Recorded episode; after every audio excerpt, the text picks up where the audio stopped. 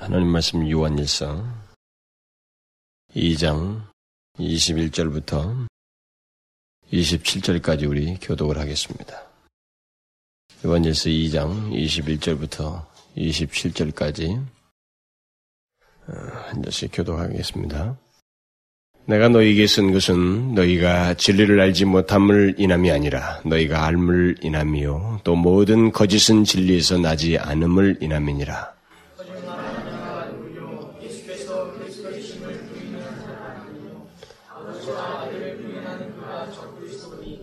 아들을 부인하는 자에게는 또한 아버지가 없으되 아들을 시인하는 자에게는 아버지도 있느니라.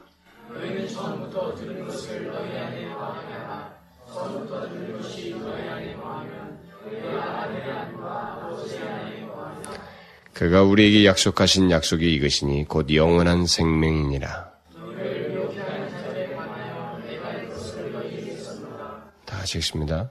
너희는 주께 받은 바 기름 부음이 너희 안에 거하나니 아무도 너희를 가르칠 필요가 없고 오직 그의 기름 부음이 모든 것을 너희에게 가르치며 또 참되고 거짓이 없으니 너희를 가르치신 그대로 주 안에 거하라. 뭐 핵심적으로는 아무래도 22절, 23절이 오늘 주로 될 거라고 생각이 됩니다. 이제 오늘은 그 제가 이, 이 장을 그 끝마무리를 하는데 물론 이 장 그 28절 이하는 이제 3장하고 연결돼서 좀 새로운 내용으로 흘러가니까 다음 시간에 하기로 하고. 먼저 우리가 지난 시간에 그 잠깐 어, 말씀드렸던 걸 먼저 회고를 하고 오늘 본문을 들어가면은 어, 오늘 읽었던 그 본문을 똑같이 읽고 우리는 그 가운데서 어, 교회를 떠나가지 않고 남아있던 자들에 대한 그 말씀을 중점적으로 살펴보면서 왜 그들이 그 여러 가지 미혹에도 그렇게 넘어지지 않고 남아있게 되었는가. 그 원인을 주로 살펴보았습니다. 그 원인은 바로 기름 부음 때문이었다. 다시 말하면 성령께서 그들 가운데 거하셔서 역사하시기 때문에 그들에게 깨닫게 하시고 가르치시고 말씀하시기 때문이다. 그들이 처음부터 들은 말씀을 성령께서 이렇게 그들에게 가르쳐서 그들로 하여금 넘어지지 않게 하셨다라는 거죠. 그것이 결정적인 원인이었다라는 것을 살펴보았어요. 이제 오늘은 그 이 단락의 그 마지막 그 말씀입니다만은 사도 요한이 그 당시에 교회를 떠나지 않고 남아있던 자들, 곧 그리스도인들을, 참된 그리스도인들이죠. 참된 그리스도인들을 미혹, 미혹하였던 자들의 그 결정적인 오류가 무엇이었는가, 그것을 지적해 하는 그런 말씀을 이제 여기서 어, 오늘 좀 다루려고 합니다. 결국 우리는 나 혼자 잘 믿으면 되겠지 이게 아니란 말이에요. 영적인 세계는 내가 아무리 열심히 잘 믿으려고 해도 공격자가 있다 이 말입니다. 그러니까 미혹하는 자가 있단 말이에요. 이때 당시에 혼란이 조금 일어났던 것은 미혹하는 자들 때문에 일어난 거란 말이에요. 그와 하나님 사이는 다소 이게 잘 정리가 돼서 하나님을 잘 믿는 것 같았는데 공격자가 있었단 말이에요. 유혹하는 자가 있었기 때문에 그것을 해서 그들이 혼란을 겪고 사도 요한은 이런 음, 메시지를 여기서 그들 향해서 쓰지 않으면 안 됐다 이 말입니다. 결국 우리가 오늘은 그것을 주로 이제 살펴보려고 하는 겁니다.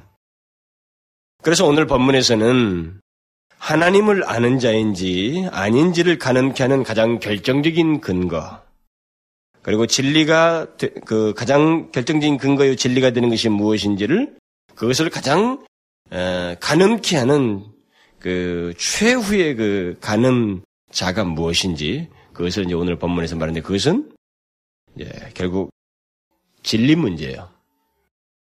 그러면서 이제 먼저 우리가 22절과 23절에서 요한은 이런 진리로부터 빗나간 사람을 지적을 합니다. 그러면서 거짓말하는 자가 누구뇨? 이 말은 그리스도인들을 거짓으로 미혹하는 자가 누구인가? 그들은 바로 예수께서 그리스도이심을 부인하는 자가 아닌가? 아버지와 아들을 부인하는 그가 그리스, 적그리스도니? 아들을 부인하는 자에게는 또한 아버지가 없으되 아들을 시인하는 자에게는 아버지도 있느니라.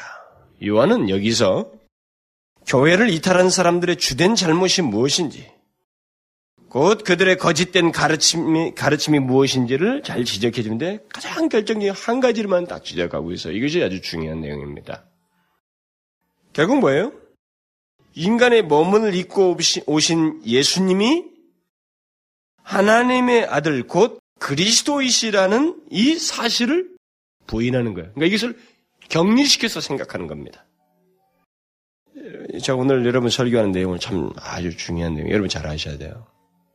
여러분들은 생각 없이 그냥, 아, 나는 그냥 머릿속에 그냥 자연스럽게 들어왔습니다. 이렇게 생각할지 모르겠는데, 아니에요. 이것을 시비를 걸기 시작하면 혼란에 빠질 수 있습니다. 지금까지 역사 이래로 계속 그랬어요. 그러니까 이 땅에 육신을 입고 그 마리아의 몸에서 태어난 이 육신을 입으신 이 예수님과 실제 신성을 발휘하는 어떤 하나님의 아들이라고 하는 그 실체는 서로 다르다고 생각을 한 겁니다. 서로 다르다고. 다른 존재이다라고 생각을 한 거죠.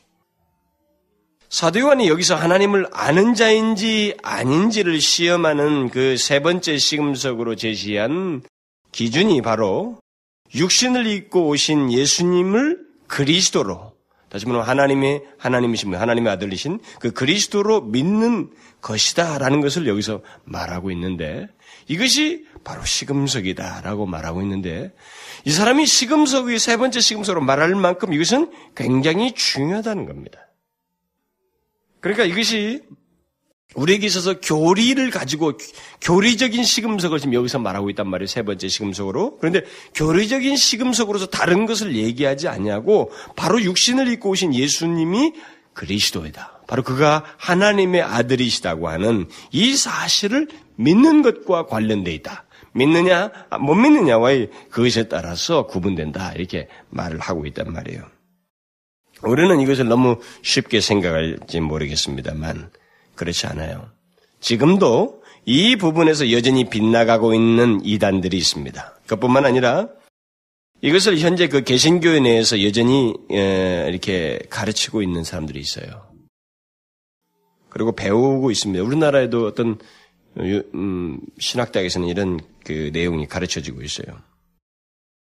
요한은 우선 당시 영주주자의 시작이 되는 어떤 사상을 따라서 예수님의 그 그리스도 되심을 부인하는 자들을 염두에 두고 지금 여기서 말을 하고 있는데 이들에 대해서는 일찍이 설명한 적이 제가 있어요. 앞부분에서 그 초반부를 할 때 그 뭐 나갔다고 하면서 2장 그 얘기할 때 2장 어 중반을 얘기할 때 그때 제가 좀 말을 했고 앞부분 1장 부분에서도 말을 좀 했습니다만은 본문을 이야기해서 좀 더 여러분들에게 다시 한번 설명을 해드리면, 아, 그, 그때 당시에 이렇게 부인하는 이 사람들은 하나님으로부터 나온 어떤 신적인 존재인 그리스도께서 한 인간으로 태어난 그 예수님에게 세례시에 들어왔다는 거예요. 이렇게 공생애를 시작할 때 비둘기 같이 성령 강림했던 바로 그 시점이라고도 있는 거죠. 그러니까 그때 세례시에 임하였다가 십자가를 지시고 그 죽으실 때 십자가 지시기 직전에 떠나셨다는 겁니다. 그러니까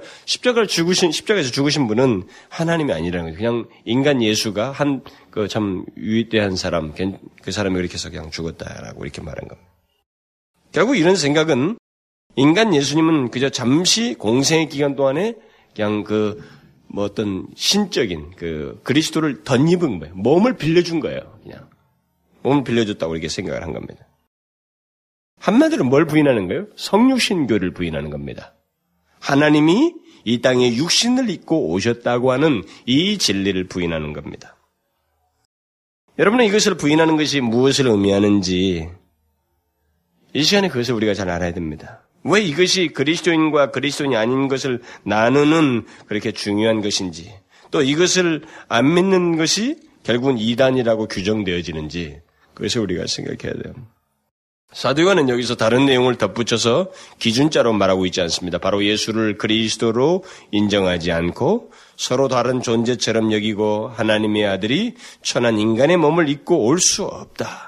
그런 일은 있을 수 없고 또 십자가에서 죽는 일은 더더욱 있을 수 없다고 믿는 이런 생각이 얼마나 결정적인 오류인지를 밝히면서 바로 그것이 이단이다.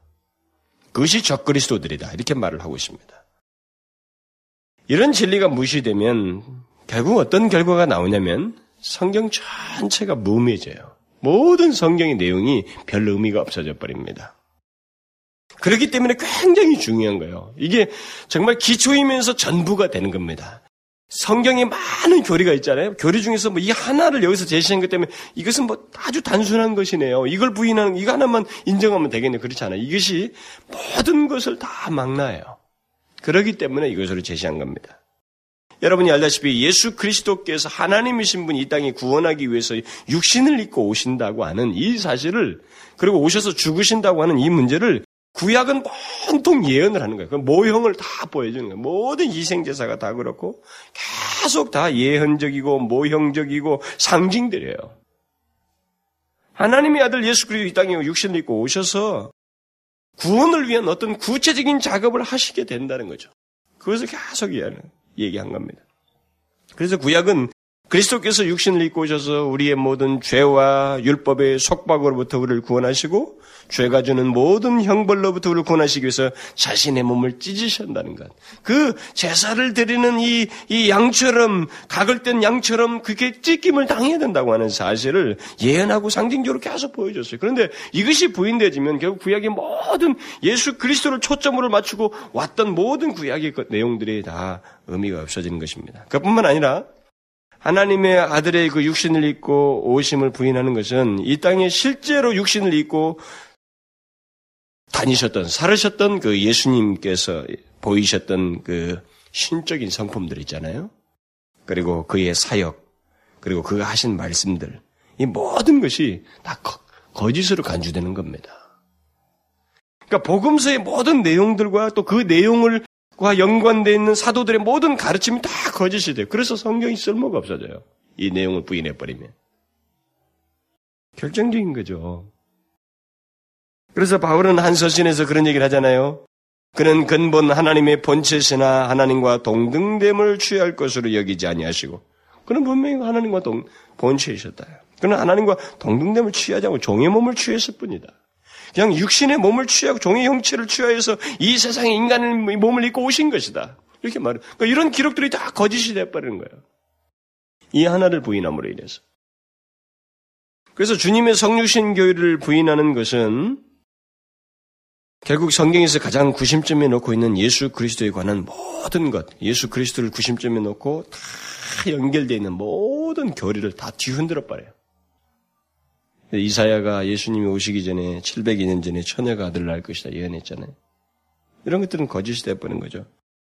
동정녀의 마리아에게서 태어난 것, 그가 행하신 모든 그 천사가 나타나서 이렇게 말해주고 요셉에게 했던 얘기들, 그리고 특별히 겟셋만에서 주님께서 막 그냥 뭐 진짜 아까 그 사람들 말대로 신성이 빠져나가셨다면, 음? 그 그리스도께서 그 몸에서 빠져나갔다면 그 겟셋만의 고뇌는 뭐하러 해요? 음?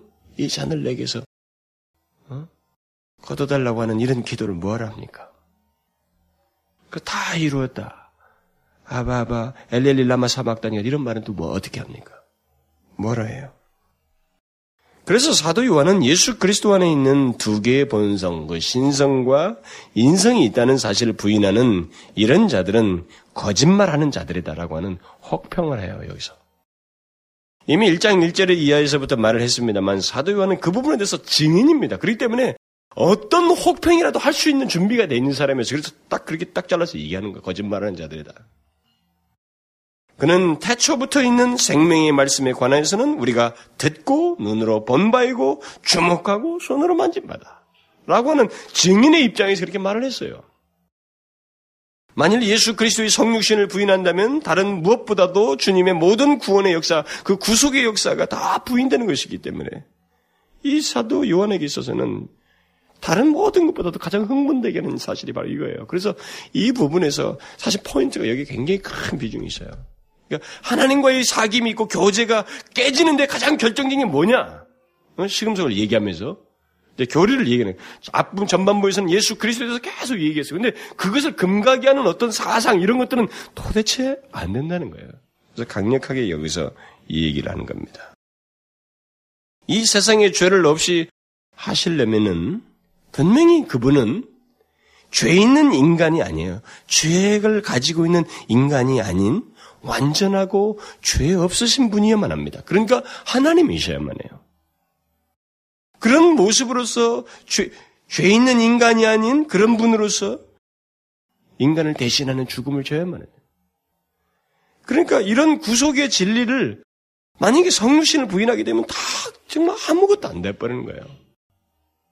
그러니까 하나님이시면서 동시에 완전한 인간이신 분이 아니면 우리들의 죄가 용서되질 수가 없습니다. 그래서 성육신의 교리가 부인되질 수가 없어요. 더 나아가서 요한은 이 성육신의 진리를 부인하면은 아들만 부인하는 게 아니라는 거죠.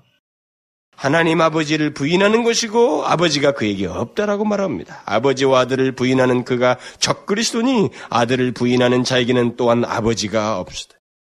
응? 아들을 믿는 것과 아버지 아버지를 아버지를 믿는 것 사이는 뗄 수 없는 문제로 연결시켜서 말을 하고 있어요. 그러니까 아들을 부인하게 되면 예수 그리스도에 관한 어떤 것이든 그라도 부인하게 되면 결국 아버지를 알지 못하는 것이에요. 우리는 육신을 입으신 예수님께서 자신과 하나님 아버지를 일치시켜서 말했던 많은 성경 구절을 알고 있습니다. 여러분 들어서 알고 있잖아요. 특히 요한복음 같은 거 보면은 직접 제자들 앞에 많은 회중들 앞에 나타났던 그 육신을 입으셨던 바로 그분이 육신을 입고 있는 그 상태에서 자신이 그러신단 말이에요. 내가 진실로 진실로 너희에게 이르노니 아들이 아버지의 하는 일을 보지 않고는 아무것도 스스로 할 수 없나니 아버지께서 행하시는 그것을 아들로 아들도 그와 같이 행하느니라. 자기가 그렇게 하고 있다고요. 자기는 아버지를 보았고 아버지께서 하라고 하는 걸 내가 하고 있다. 아버지께서 자기 행하시는 것을 다 아들에게 보이시고 또 그보다 더 큰 일을 보이사 너희로 기이 여기게 하십니다. 자신이 하시는 모든 일이 하나님 아버지와 다 일치됐다는 얘기를 공식적으로 얘기, 육신을 입은, 입은 상태에서 그렇게 말씀하셨어요.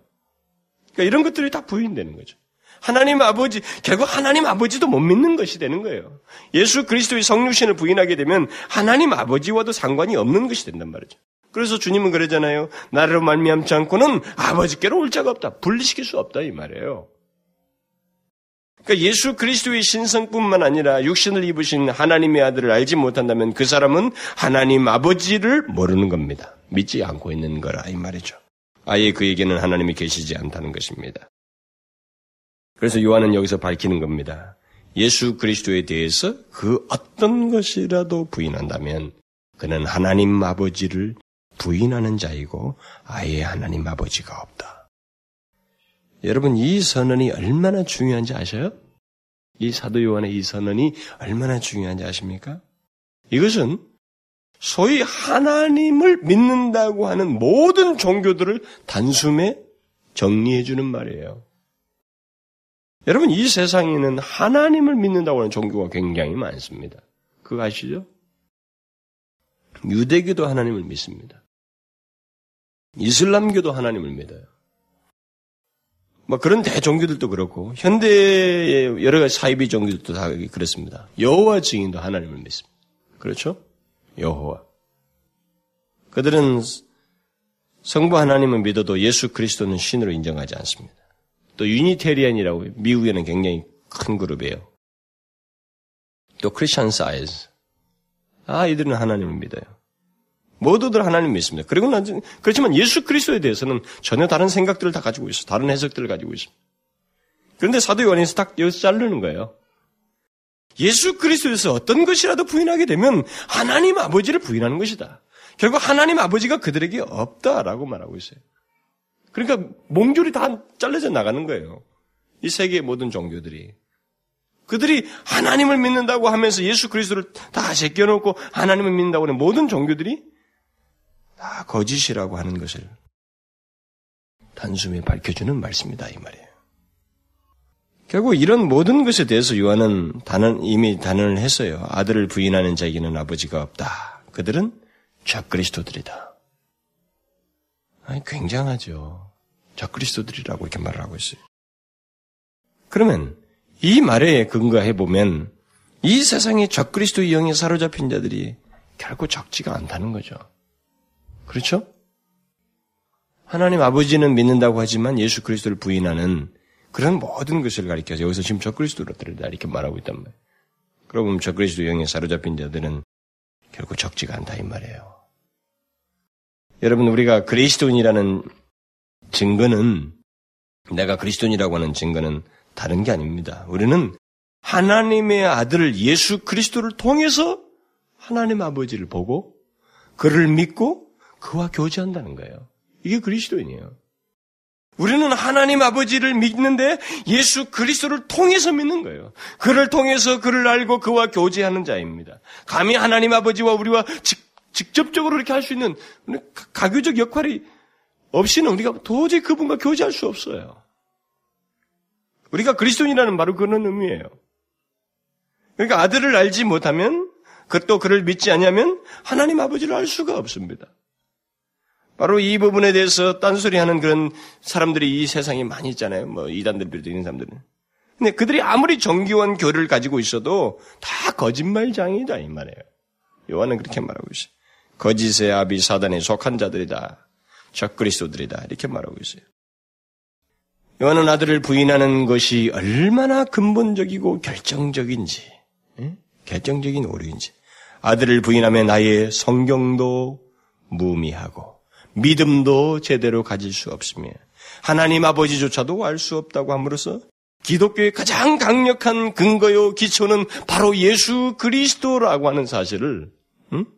예수 그리스도가 누구인지를 아는 것이요 특히 하나님의 아들인 그가 세상을 구원하기 위해서 육신을 입고 오셨다는 것을 믿는 것이라는 사실을 여기서 말해주고 있어요. 그러니까 그것이 그렇게 중요하단 말이죠. 모든 것의 근간이 된다 이 말입니다. 아들을 부인하면 결국은 삼위 하나님을 다 부인하게 되는 것이 돼버려요. 하나님 아버지도 부인하니 뭐 성, 성령님도 마찬가지인 겁니다. 육신을 입으신 예수님을 떠나서는 어떤 하나님과의 교제가 불가능해요. 여러분들이 알다시피 성경에 보면은 예수 그리스도를 언급할 때마다 뭐 축도문 같은 거 있잖아요. 거기 어디서 삼일체가 같이 언급할 때 거기 보면 어, 하나님 아버지와 그다음에 뭐 성령 얘기하면서 예수를 예수님을 얘기할 때 그리스도 이렇게 말하지 않아요. 보통은 우리 주 예수 그리스도예요. 반드시 다시 보내요. 여러분 여기 바울이요 쓴 표현 중에 여러분들 잘 생각해도 여러분들이 그 우리는 그냥 습관대로 아, 뭐 우리 주 예수 이렇게 복잡하게 그냥 예수님 그리스도 이렇게만 말해도 될 건데 그 시대는 안 그랬어요. 그게 굉장히 중요했어요. 사도 바울은 우리 주 예수 그리스도 다 붙여요 거의 다. 다 단어가 의미가 있어요. 내가 거기 소속돼 있다는 우리 그에게서 우리가 주가 되신다는 그 시대 속에서 바로 이 육신을 입고 오신 예수 그분이 바로 하나님의 아들이시다는 거예요. 이 모든 내용을 다 신앙 고백 속에서 하는 거예요. 그래서 축도문을 읽을 때 삼일체 언급할 때 하나님 아버지 성령 우리 주 예수 그리스도다 이렇게 말을 하는 거예요. 그렇게 중요하게 말을 하는 거죠. 그래서 결국 성령도 이 예수 그리스도와는 따로 떼어서 설명할 수 없다 이 말입니다. 삼일체까지도 다 무너지는 거예요. 그러므로 아들을 제대로 알지 못하면 아버지는 물론 성령도 알 수 없고 결국 성경의 모든 핵심적인 것까지 다 놓치게 된다 이 말이죠. 이처럼 예수 그리스도의 성육신을 부인하는 것, 더 나아가서는 우리를 구원하기 위해서 오신 예수 그리스도에 관한 그 어떤 것 하나라도 부인하는 것은 간단한 게 아닙니다.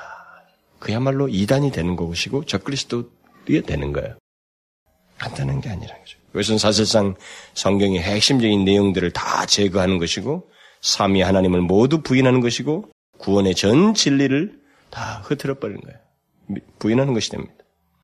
그러므로 사도 요한은 여기서 하나님을 아는 것에 대한 세 번째 시금석으로서 바로 하나님과 교제를 갖고 있다는 것, 그리스도를 믿고 있다는 것은 그리스도인이라고 하는 세 번째 시금석으로서 바로 이 성육신의 교리를 믿느냐, 부인하느냐. 곧 예수 그리스도에 관한 진리를 믿느냐, 부분적으로라도 부인하느냐에 따라서 분별될 수 있다는 사실을 지적해 주고 있습니다. 이 같은 요한의 제시 일의 역사는 말이죠. 놀랍게도 요한이 이렇게 탁 말했잖아요. 이 영지주자들이 그때 당시 있었고 그 뒤로 쫙 계속돼요. 아리우스라는 사람이 있어가지고 막 유럽을 다 뒤집어 버려요. 응? 예수님의 신성은 인정해도 그의 인성은 아 그 신성을 부인하죠. 그리고 또 마르시온이라는 사람이 또 뒤에서 나타나가지고 예수님은 그저 한낱 그저 환영에 불과한 그런 존재였다고 이렇게 해석해서 또 한 그룹을 또 뒤 흔들어 버려요. 또 사벨리우스라는 사람에 의해서 예수님과 아버지는 하나도 다른 분이 또 동일한 존재인 것처럼 또 주장함으로 사람들을 혼란케 말합니다. 예수 그리스도에 대한 이 해석, 어떻게 이해하는 문제, 이 부인하는 문제가 역사를 거쳐서 계속 나왔어요. 공교롭게도 교회 안에서. 가지고 많은 사람들 뒤 흔들었어요. 여러분, 아레우스는 특별히 대단한 사람이었습니다. 설득력도 있고. 그래서 아다나우스에 의해서 반박이 되고 이게 종교에서 결정되기 전까지는 정말 교회가 막 흔들렸어요. 굉장히. 그런데 그것이 뭐 그때 당시로 하고 끝났냐면 그렇지 않아요. 이것이 현재까지도 계속되고 있습니다. 육신의 예수님과 하나님의 아들로서 오신 그리스도 사이를 하나로 보지 않는 일이 특별히 1900년대에, 1900년대 보면 막 그들도 계속 있었습니다만, 예, 지난 세기지. 지금도 있지만 특별히 지난 세기 1900년대 내내 독일 신학자들에 의해서 거론되고 그들의 신학계에서 말이죠. 신학 교수들에서 계속 히트치는 작품들이 나온 거예요. 이걸 건드려가지고 다르다고 하는 이 실체를 다르다고 하는 학적인 논문들을 발표해가지고 공공연하게 그것을 주장해가지고 계속 혼란을 줬어요. 1800년대 후반부터 시작했더니만 이제 1900년대 특별히 그랬어요. 그런 논문들이 가치 있게 여겨지고 막 가르쳐지고 또 배우는 사람들이 생기고 그런 생각을 뒤이어서 계속 전수돼서 지금까지도 그 라인은 있어요. 그 이미 그 하나의 신학 사상으로서 계속 그것이 근거해서 계속 뿌리를 내서 더 진보된 것들로 연결돼 있다 이 말이에요. 여러분들이 잘 아는 그 알버트 슈바이츠 뭐 이렇게 막 그 뭐 아주 좋은 일 많이 하고 말이죠. 유명한 사람 아니에요? 그 사람이 바로 이 같은 사람이에요. 예수와 그리스도는 다르다고 믿는 사람이에요. 그 내가 중고등학교 시절에 뭣도 모르고 말이죠. 그, 뭐, 그, 야, 나는 커서 저런 사람이 되고 싶다. 이랬다고요. 가지고 우리 중고등학교 무슨 뭐 회지 만들잖아요. 거기다 그런 질문에 답을 그렇게 썼다고. 바보같이. 아무것도 모르니까. 근데 그 사람은 예수를 믿는 사람이 아니에요. 사람들은 다 그리스도인으로 그렇게 갔다고 하지만은 예수는 그저 선한 선생이에요. 저는 지금 이런 그 계속 그 독일 신학에 의해서 연결돼가지고 세계에 이제 유포되는 이런 어 결국 그런 사람들 말이죠. 이런 신학적인 사상이 가지고 있는 사람들이 아무리 배운 것이 많고 논리가 탁월하다 할지라도 그런 사상에 사로잡힐 수 있는 이유는 나는 한 가지밖에 없다고 믿어요. 그것은 결국 불신앙이에요. 온전한 신앙이 아닌 불신앙입니다. 표현이 어떻게 하고 논리를 어떻게 펴든 간에 그 기저에는 두말할 것이 없이 신앙이 없는 거예요. 불신앙입니다. 구원의 주이신 예수 그리스도를 안 믿는 것이에요. 그저 관념적으로 어떤 신을 생각할지 모르겠습니다만은 아까도 말한 것처럼 뭐 유대교나 다른 사람처럼 하나님 아버지는 나는 믿겠다. 그러나 예수는 그가 꼭 신이라고는 믿지 않는다. 그런 선한 선생일 수는 있지만 그가 하나님의 아들로서 그렇게 죽을 수는 없다. 이렇게 생각하는 이것은 결국 성경에서 말하는 하나님과 교제가 없는 것이에요. 신앙이 없는 것입니다. 그런데 이게 계속되고 있어요, 지금도요. 뭐 여러분들은 제가 지금 뭐 지구상의 한 코너에서 저같이 젊은 사람이 이런 신학자들의 그 그동안에 남겨놓은 그, 그 사람들은 대단한 사람들이거든요, 다들. 거성들이죠, 진짜. 이런 거성들을 그렇게 박학다식한 그들을 너무 쉽게 말한다고 할지 모르지만 두말할 것이 없어요. 여기 요한을 보십시오. 요한은 당시 머리가 트였다고 하면서 어떤 새로운 질을 깨우쳤다고 하는 이 영주주자들 말이죠. 이지주자들, 영지주자들을 향해서 한마디를 일축하고 있어요. 거짓말하는 자들이다 그랬어요. 바로 이겁니다.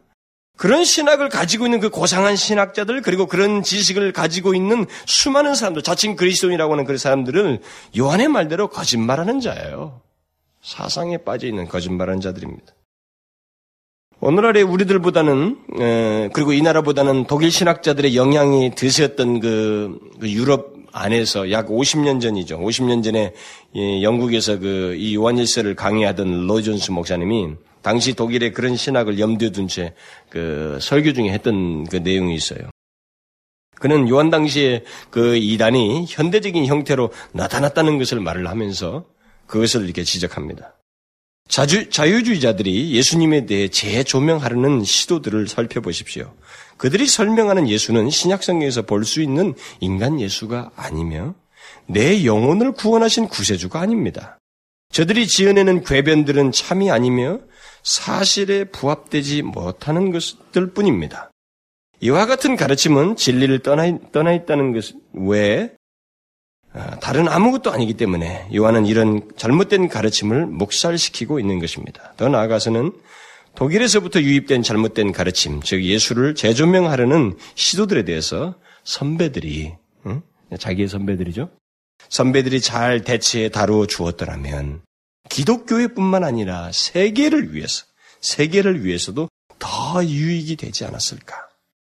만일 그들이 이러한 문제들을 대면하여서 타협하거나 보조를 맞추는 대신 그것이 거짓말이라는 사실을 규명해 주었더라면 또 사도들이 진리의 수호를 위해서 강한 어조의 용어를 사용하여서 진리를 위협하는 것들에 대해서 잘못된 관용 대신에 그들이 틀렸다는 사실을 규명해 주었다면 그들처럼 말이죠. 훨씬 유익하지 않았을까? 이렇게 말했어요. 우리보다 더 피부대로 느꼈습니다. 영국은 50년 전에는. 그가 이런 이 요한일서 강의를 1948년부터 9년 사이에 했거든요. 제가 볼 때 우리가 사는 시대는 이 로존스 목사가 그 시대 이전의 그 선배들을 보고 탄식했던 이상으로 탄식할 만한 내용이 있어요. 우리도. 근데 이제는 더더욱 손을 쓰지 못할 만큼 너무 다양하고 너무도 설득력 있고 논리로 잘 무장되어 있고 그리고 공식적인 채널들을 통해서 유사한 진리들이 크된 조직처럼 이렇게 조직 안에서 막 전해지고 유포되어져 가지고 이제는 못 건드릴 만큼 돼버렸어요. 그러니까 로준스 당시보다도 더 광범위하고 방대하게 이 하나님의 절대 진리를 상대적인 이야기처럼 말하고 전하는 일이 이제는 이 시대에 있게 되었어요. 참 재밌어요. 이게 이건 정말 무서운 얘기예요. 결국은 사단이 결국 공격한 게 뭐냐면 계몽주의 이후에 공격한 게 뭐냐면 마지막까지 말씀을 붙으니까 이 성경을 공격해버린 거예요. 성경을 못 믿게.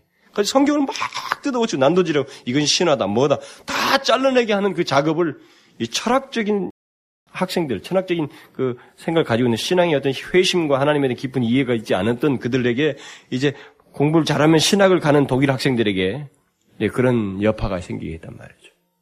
그 세계로 완전히 뒤흔들어 버렸죠. 성경을 건드린 거예요. 그래서 이제는 이제 그 신학자들의 문제가 아니고 이제는 많은 예수 믿는 사람들이 그래요. 성경을 상대적으로 자꾸 취급하는 거예요. 이게 절대적인 진리라고 생각 안 하는 거죠. 뭐 이럴 수도 있고 내가 생각하는 것이 있을 수도 있다고 하는 이렇게 상대적으로 성경을 자꾸 이해하는 이런 풍조가 생겨버렸어요. 이게 결국 사단이 노리는 마지막 타겟이에요. 어쩌면은요. 그리스도인들에게. 많은 그리스도인들을 쉽게 넘어뜨릴 수 있는 가장 강력한 무기는 성경이 가지고 있는 하나님이 생생하게 성령이 이 말씀을 통해서 많은 사람을 감동하고 넘어지지 않게 붙드는 것을 잘라버리는 거예요. 상대화 시켜버린 거거든요. 그 일을 성공적으로 이미 역사 속에서 해왔어요. 그렇다고 해서 우리가 이제 무조건 이런 그 흐름에 대해서 그냥 한탄만 하고, 하고 있을 수는 없죠. 왜냐면은 하나님께서 오늘 같은 이런 본문을 주신 이유가 있단 말이에요. 의도가 있다고.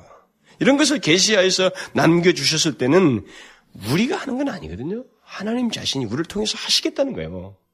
그 사단의 모든 궤변에 대해서 그래도 하나님의 진리의 그 살아있음을 드러내면서 예수 그리스도가 유일하신 구원주이신 것을 이 세상에 알리고 싶어 하시는 하나님의 의주가, 의중이 있는 겁니다. 그렇기 때문에 우리가 그런 것에서 그렇게 기죽을 이유는 없어요. 오히려 우리는 여기서 사도 요한이 가졌던 태도를 배울 필요가 있어요. 어떻게 했어요? 예수께서 그리스도이심을 부인하는 자들 향해서 사도 요한이 무엇이라고 말합니까? 그는 그들을 향해서 거짓말하는 자다 이렇게 말하고 있어요. 그리고 그에 덧붙여서 그는 아들을 부인하는 자는 적그리스도들이다. 그리고 또 그에게는 아버지가 없다. 여러분은 이런 사도 요한의 지적과 표현을 읽을 때 뭐 타서 좀 성경을 갖다 무조건 긍정적으로 이렇게 믿음을 가지고 보는 사람들은 아, 이거 이것조차도 부드럽게 읽혀질지 모르겠어요. 그러나 이것을 직접 듣는 사람을 향해서 말하는 사람과 듣는 사람 사이는 굉장히 강한 표현이에요. 네? 굉장히 강해. 여러분들이 갔다가 그 외국에 우리나라에서는 하도 거짓말을 우리 서로 잘해먹고 사니까 우리끼리는 막 너 거짓말이지 거짓말지양이야 이거 뭐 농담으로 들리잖아요. 그런데 진지한 문제에서 너 liar라고 이렇게 외국 사람이 말하잖아요. 외국 사람 사이에. 이건 엄청난 선언이에요. 너는 나하고 신용도 모든 것도 끝이다라고 하는 거예요. 너를 거짓말장이다 이렇게 거짓말하는 사람이라고 심각한 상태에서 나한테 딱 선언했을 때는 이건 내 일생에 있을 수 없는 하나의 소리를 듣는 것 같은 것입니다. 결국 그런 식이에요 지금. 굉장히 격한 겁니다. 굉장히 강한 어조예요. 뭐 여러분들 중에는 어떤 동정적인 표현으로 아 이 사도 요한은 너무 또 강하게 쓰지 않는가 너무 표현이 막 직설적이고 강하지 않습니까? 응? 앞부분에서는 말이죠 형제를 사랑해야 된다고 말을 했는데 그것이 시험 기준이라고 말해놓고 이 사랑의 사도라고 하는 사람이 어? 교회를 떠나서 떠나 떠나서 떠나가지고 말이지 남아있는 사람들을 좀 유혹했다고 해서니 그들을 적거리시도이고 liar라고 하고 말이죠. 응? 아버지가 그들 가운데 없다고. 너무 격하지 않는가? 너무 융통성이 없는 거 아닌가? 지나친 말을 하고 있지 않는가? 이렇게 동정적인 생각을 할지는 모르겠어요. 근데 이 말이 설교를 듣는 데는 여러분들이 아, 그냥 동정심이 없지만 만약 이와 같은 사건이 우리 현실 속에 벌어져서 사도 요한 같은 태도를 보면 막 동정해요 사람들이 너무 사랑이 없어 뭐 어쩌 뭐 어쩌고 저쩌고 막 동정을 하면서 막 그래 우리는 그래요 실제로 우리 한국 사람들은 또 얼마나 정이 약한지 막 그런다고 근데 여기서 여러분 사도 요한의 태도가 우리가 조금 배울 필요가 있어요 밸런스가 필요하긴 한데 제가 그 문제까지는 다 다루진 못하겠어요. 근데 우리가 배울 필요가 있어요. 만일 사도요한이 오늘 본문에서 말한 이 거짓말하는 자는 이 헬라어 표현을 여러분이 또 직접 읽을 것 같으면 더 어쩌면은 더 강하다고 하는 인상을 느낄 수 있어요. 왜냐하면 이 사람이 앞부분에서 거짓말한다는 말을 아, 썼어요. 몇 번. 일장에서도 만일 우리가 하나님과 교제를 누리고 있다고 주장하면서 여전히 어둠 가운데 행하면은 그 사람은 거짓말하는 자이다. 이렇게 말을 했어요. 거짓말을 하는 것이다. 이렇게 했어요. 또 2장 초반에서도 보면 하나님을 안다고 하면서 실상 그의 계명을 지키지 아니하는 자는 거짓말하는 자이다. 똑같이 써서 여기 말은 거짓말하는 하는 자이다. 이게 똑같은 말을 거기 썼어요. 그런데 똑같은 말을 쓰되 오늘 본문은 하나의 강조점을 쓰고 있어요.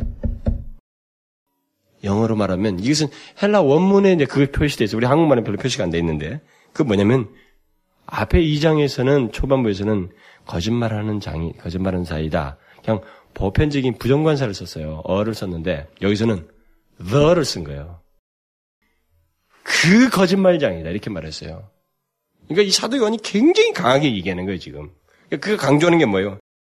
더 이상 누구와도 비교할 수 없는 유일한 거짓말장이라는 거죠. 최고의 거짓말장이에요. 최고의 거짓말을 하는 사람이다 바로 네가. 예수께서 그리스도이심을 부인하는 것은 이 세상에 누구와도 비교할 수 없는 최고의 거짓말장이다. 너는 유일한 거짓말장이야. 라고 말하는 거예요. 얼마나 강한 표현이에요. 오늘날 현대는 이런 식의 표현, 강한 표현을 잘 하지도 않고 또 들을 수도 없어요. 왜냐하면 오늘날은 이 융통성을 잘 부리는 사람이 이 시대를 앞서간다고 생각을 하고 세련됐다고 생각을 하고 또 인간미가 넘친다고 생각하고 또 호감이 간다고 자꾸 말하기 때문에 그래요. 그런 나머지 진리에 대한 태도를 태도에서까지도 자꾸 융통성을 부리는 거예요. 뭐 연애하다가도 막 한쪽에서 그런 얘기하면 하나 너무 융통성 없다 이쪽에서 막 너무 고지식하고 일격을 가해버리는 거죠. 그것이 그냥 아, 진짜 내가 그런가 이렇게 말하고 또 가르치는 사람이 또 하다가 뭐 구역장에서 하, 구역장이 그렇게 말하면 구역원이 아 우리 구역장님은 너무 좀 고지식해. 그러면 또 그 기가 팍 꺾여가지고 다음부터는 부드럽게 얘기한다고. 또 목사도 또 마찬가지예요. 자꾸 오늘날은 믿음도 현대에 맞는 믿음, 소위 융통성 있는 신앙을 사람들이 자꾸 선호해요. 하나님 말씀도 이런 것도 그런 표현을 자꾸 싫어요. 그래서 요즘은 하나님의 말, 하나님의 진리를 이 맡은 사람들, 특별히 설교자들까지도 하나님의 진리를 두고 강한 태도나 표현을 때때로 하나님의 진리를 변호할 필요가 있는 그런 상황에서까지도 강하게 하지 않아요. 아주 대중적입니다. 여러분, 인기 있잖아요, 목사들이. 요즘 목사들이 요즘은 인기 있습니다. 인기를 끌어요. 큰 교회에서. 그리고 인기 발언합니다. 그 사람들이 많이 웃는 것에, 자기 한마디에 많이 웃는 것에 상당히 엔조해요. 그래서 저는 절대 반대입니다. 석유 강당에서 그 유머 쓰는 거. 나는 반대예요. 물론 스펄전도 유머를 필요를 얘기했어요. 그 목회자 후보생들 그리고 로이 존스도 유머의 어떤 그런 가능성이 있다고 말을 해요. 그러나 당신의 인생에서 유머를 한 설교단상에는 한 번인가 두 번인가밖에 안 썼다고 그래. 두세 번인가 썼다고 그래. 사실 그것은요. 어떤 면에서 쓰지 말아야 되냐면 쓸 수 있어요. 할 수 있으면 해도 되는데 그것을 마귀가 이용한다니까요. 내 한마디에 사람들이 많이 웃는 것 때문에 다음에도 자꾸 그렇게 하고 싶어 하는 욕구와 충동이 생긴단 말이에요. 인간에게 설교자에게. 자꾸 유머 쓰가지고 사람들 웃기는 거, 그 웃기는 얘기 자꾸 할 게 아니에요. 그 제가 지난번에 우리 우리 저 리더들하고 수련회 갔다가 내가 웃기는 소리 한 번 하고 나서 하나님 앞에 회개했어요. 경건한 얘기를 해도 모자라는데 거기다 대고 경건에 도움도 안 되는 얘기 해가지고 내가 부끄러운 거예요. 돌아와서 그게 바로 탁 기도하는데 내 마음에 밀려오더라고.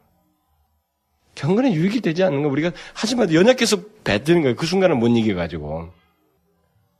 자꾸 대중들에게 좋게 하고 그들을 편하게 하고 진리에 대해서 말 진리 맡은 사람들이 특특하게 가지고 있어야 할 그런 태도가 사라져 버렸단 말이죠. 여러분 이 진리에 대한 융통성은 우리가 한 이게 진리에 대한 융통성이라는 말은 사실 어울리지 않는 말이에요. 사랑의 사도로 알려진 이 요한이 여기서 취한 태도와 표현을 우리가 배워야 됩니다. 응? 예수께서 그리스도이심을 부인하는 그것에 대해서 그는 그것은 최고의 거짓말이라고 하는 단호한 태도를 보여요. 그에게는 하나님 아버지가 없다라는 말하고 있습니다. 이런 식의 표현은 사실 신약시대의 모든 사도들이 다 보였어요. 예수님께서 이미 보이죠. 원조는 예수님이에요. 예수님이라고요. 독사의 새끼들하고 물론 사도 요한도 그랬고 했지만 예수님도 그랬잖아요. 서기관과 바리새인들 향해서 이 회칠한 무덤이요. 그랬죠. 얼마나 강한 무덤 얘기예요. 똑 어? 활쓸진저. 바울 같은 사람도 그렇잖아요. 만약 하늘로부터 온 천사라도 우리가 너에게 전한 복음 외에 다른 복음을 전하면 저주를 받을지어다 그러잖아요. 얼마나 강합니까? 굉장히 강하죠. 근데 저는 이 시간에 여러분들 이런 식의 강한 표현을 쓰는 것이 또 이게 정답이다. 이건 그런 얘기 아니에요. 그렇게 해야 된다. 그저 생각 없이 가, 그런 표현을 쓰자는 게 아니에요. 그런 태도를 갖자라는 게 아닙니다. 저는 오히려 예수님을 비롯해서 사랑의 사도인 이 요한과 바울과 이 다른 많은 신약의 사람들이 이 말씀을 맡은 사람들이 그렇게 표현할 수밖에 없었던 이유를 알아야 된다는 거죠. 이유를 가지고 있어야 된다는 거죠. 말씀을 맡은 사람들. 특별히 그리스도인들은 이유를 가지고 있어야 된다는 거죠. 그건 뭐예요? 누구보다도 사람들의 영혼을 사랑하고 그들을 섬기고 구제하고 봉사하고 그들을 위해서 기도하던 사람들 아닙니까? 그야말로 진실로 사랑했던 사람들이에요. 이 사람들이. 그런데 어떻게 이런 상황에서 그들이 이렇게 강한 태도로 강한 표현을 쓰느냐 말이죠. 이 세상에 다시도 없는 거짓말장이라고. 적 그리스도들이라고 어떻게 말할 수 있어요? 얼마 동안은 자기들 공동체 그룹 사이에서 좀 이 얼굴을 보였던 사람일 수도 있는데. 그것은 진리 때문에 그래요. 저는 여러분 억지 강변을 부리고 어, 또 억지의 권위를 부리면서 사람들을 위협하는 위, 위압하는 그런 목사들이라든가 또 이렇게 교사들도 이렇게 예, 목사 후보생들 사람 봤어요. 제가 보긴 설교자도 보긴 봤습니다. 그건 두말할 거 없어요. 제가 지금 다루는 주제와는 상관이 없어요. 그건 바람에 나는 겨와 같은 거예요. 그런 강한 표현을 쓸 때 이유가 있으면 돼요. 이유가. 확신과 이유가 없이 그냥 억지 권세를 부리고 말이죠.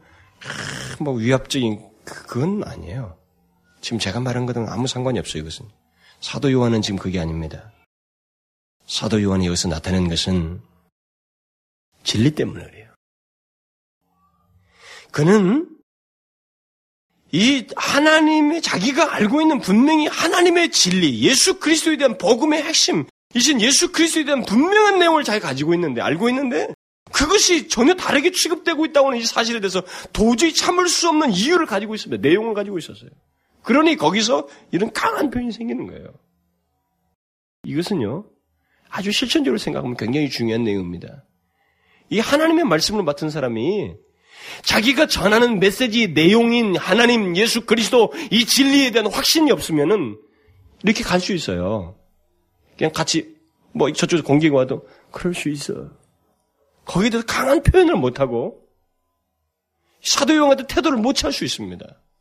그러나 거기에 확신이 있는 사람들은 이 사도요한 같이 분명한 자기가 알고 있는 말이야. 본봐요. 주목하고 만져본 바란 말이죠. 확신한 거거든요. 예수 그리스도가 누구인지 자기에게서는 너무나도 분명하기 때문에 이유가 있어서 강하게 표현하는 거예요. 도저히 있을 수 없는 말을 당신이 하고 있단 말이죠. 바로 그런 태도의 그런 이유를 가지고 있는 강한 표현과 태도가 이 시대에 없어요. 사도 요한은 그런 태도는 진리 때문입니다. 그는 다른 사도들과 함께 예수님이 누구인지를 아는 사람이에요. 변한선상에서 주님이 어떤 분인지 보았어요.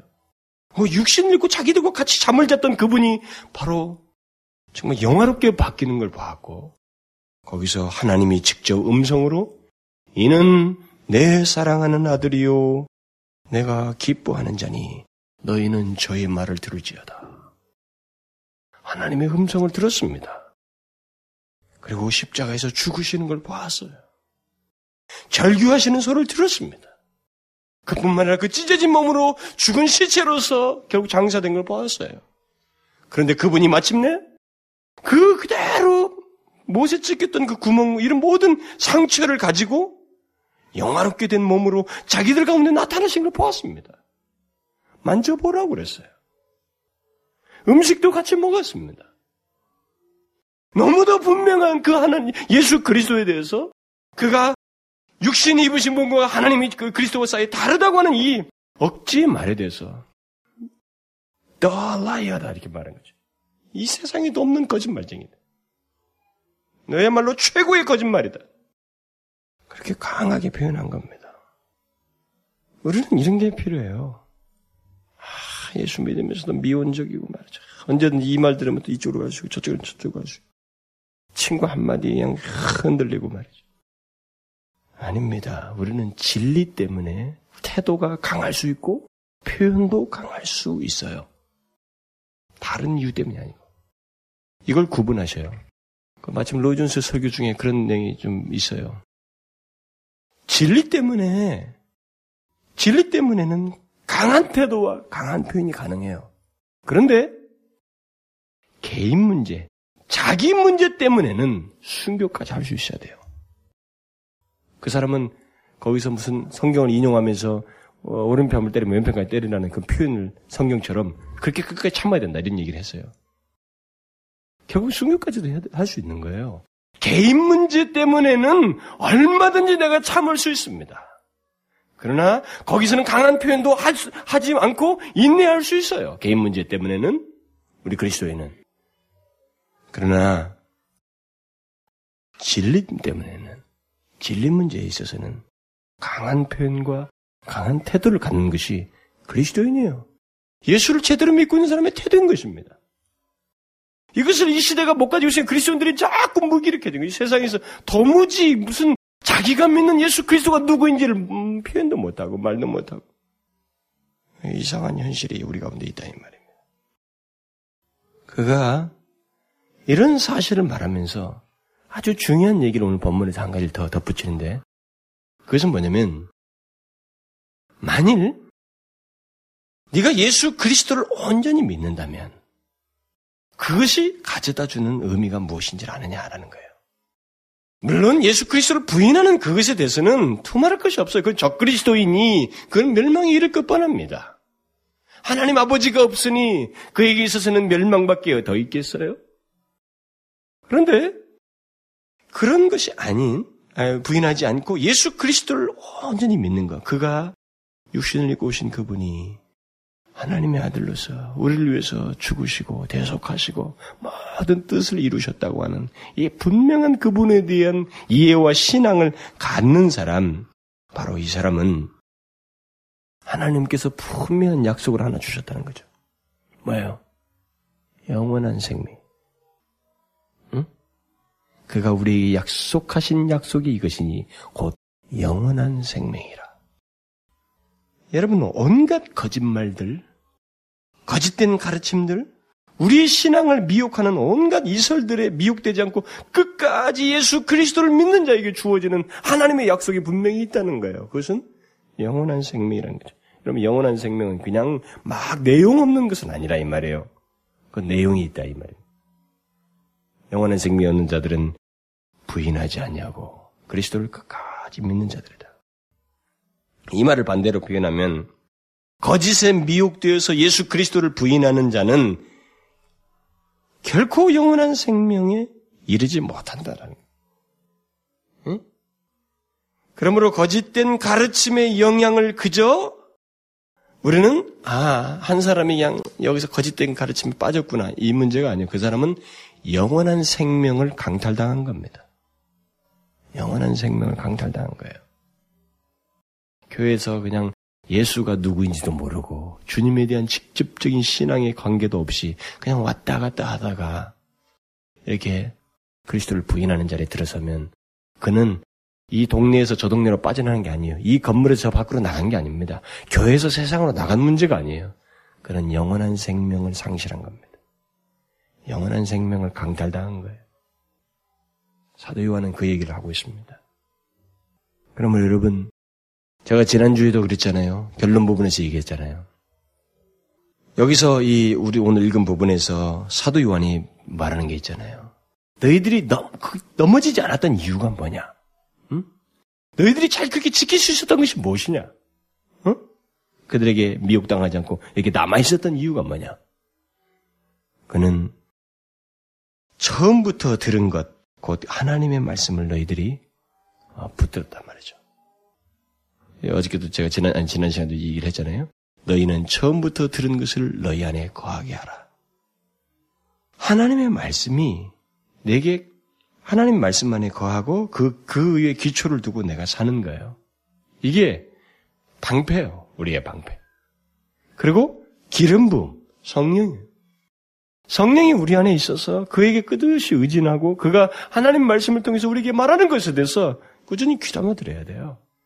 그래서 여러분 제가 얘기잖아요. 하나님의 말씀에 더디고 거기에 이해가 없는 사람이 없는 사람일수록 그 사람은 미혹될 확률이 다, 그 반대 있는 사람보다 더 많아요. 미혹될 확률이 많습니다. 이건 강력한 무기예요. 하나님 말씀이. 떠나가지 않냐고. 끝까지 영생을, 영원한 생명 얻을 수 있을 그런 예수 그리스도를 믿는 그런 사람, 미혹에서 넘어지지 않을 수 있는 사람은 기름 부음이 있는 사람, 다시 말하면 성령이 있어서 또 하나님의 말씀 위에 선 사람, 처음부터 들은 말씀을 떠나지 아니하는 거예요. 복음을 떠나지 않는 것입니다. 이 사람이 영원한 생명 을 얻는 거예요. 여러분 잘 기억하십시오. 저는 이 사도 요한이 참 현실적인 얘기를 해주고 있다고 생각해요. 1세기에 뭐 썼지만 이 시대에 너무 현실적인 말씀을 주고 있다고 생각이 돼요. 제가 이렇게 성도들에게 관심 있는 설교를 하라 그러면 성도들은 하, 뭐 구원과 매 구원이야 하여튼 구원 얘기를 계속 듣고 싶어 하고 구원과 그다음에 막 하나님의 은혜 넘치고 자꾸 이런 거예요. 그렇지 않아요, 여러분. 이런 진리가 얼마나 중요한지 알아요? 구원에 대해서 안다고 해놓고도 옛날에 구원파에 다 빠져들었잖아요. 구원받은 정확한 날짜와 그 시간이 있어야 된다고 하니까 헷갈려가지고 다 글로 갔잖아요. 많은 사람들 교회에서. 중요해요. 예수 그리스도에 대한 정확한 신앙과 이해를 가지고 그를 신앙하는 것. 이게 모든 것을 대변하는 기초입니다. 그래서 여러분, 여러분에게 있어서 예수 그리스도가 누구이냐는 것은 최고로 중요한 질문이에요. 여러분 각자에게 예수 그리스도는 누구이냐는 거예요. 누구이냐는 거예요. 그는 내게 있어서 그리스도요. 응? 살아계신 하나님의 아들이요. 나를 구원하신 자요. 나의 영원하신 주이시다고 하는 그런 확신이 있느냐 말이죠. 사도 바울이 너너히 말한 것처럼 나의 주 예수 그리스도. 그를 아는 것이 가장 고상하다. 이렇게 말하느냐는. 그렇게 말해야 돼요. 그리고 말할 수 있는 신앙, 내용을 가지고 있어야 됩니다. 그 사람이 넘어지지 않을 거예요. 기도합시다. 오, 하나님, 저희들에게 예수 그리스도를 알게 해주시고 그를 통하여 하나님을 보게 하시고 하나님을 믿게 하시고 오늘에까지 이르게 해 주심을 감사합니다.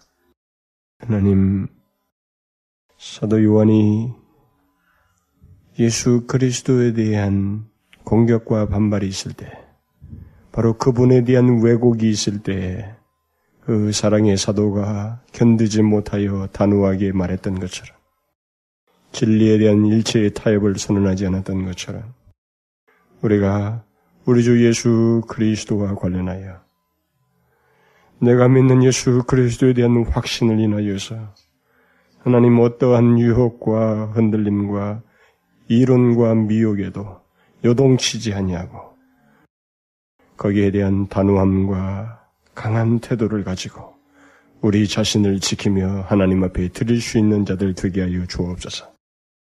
이 시대에 그런 것이 드물어져 가고 모든 것이 뒤섞여서 이래도 그만 저래도 그만 미운적인 것이 미덕처럼 여겨지는 신앙의 그런 미운적인 신앙이 미덕처럼 여겨지는 이런 모습이 우리 가운데 하나의 유행처럼 있지만 오 주여 진실로 사도 요한처럼 이 진리를 위하여 단호한 태도를 가지고 주의 백성으로 이 시대를 살고 끝까지 보존되어져서 영원한 생명을 얻는 자들 되게 하여 주옵소서.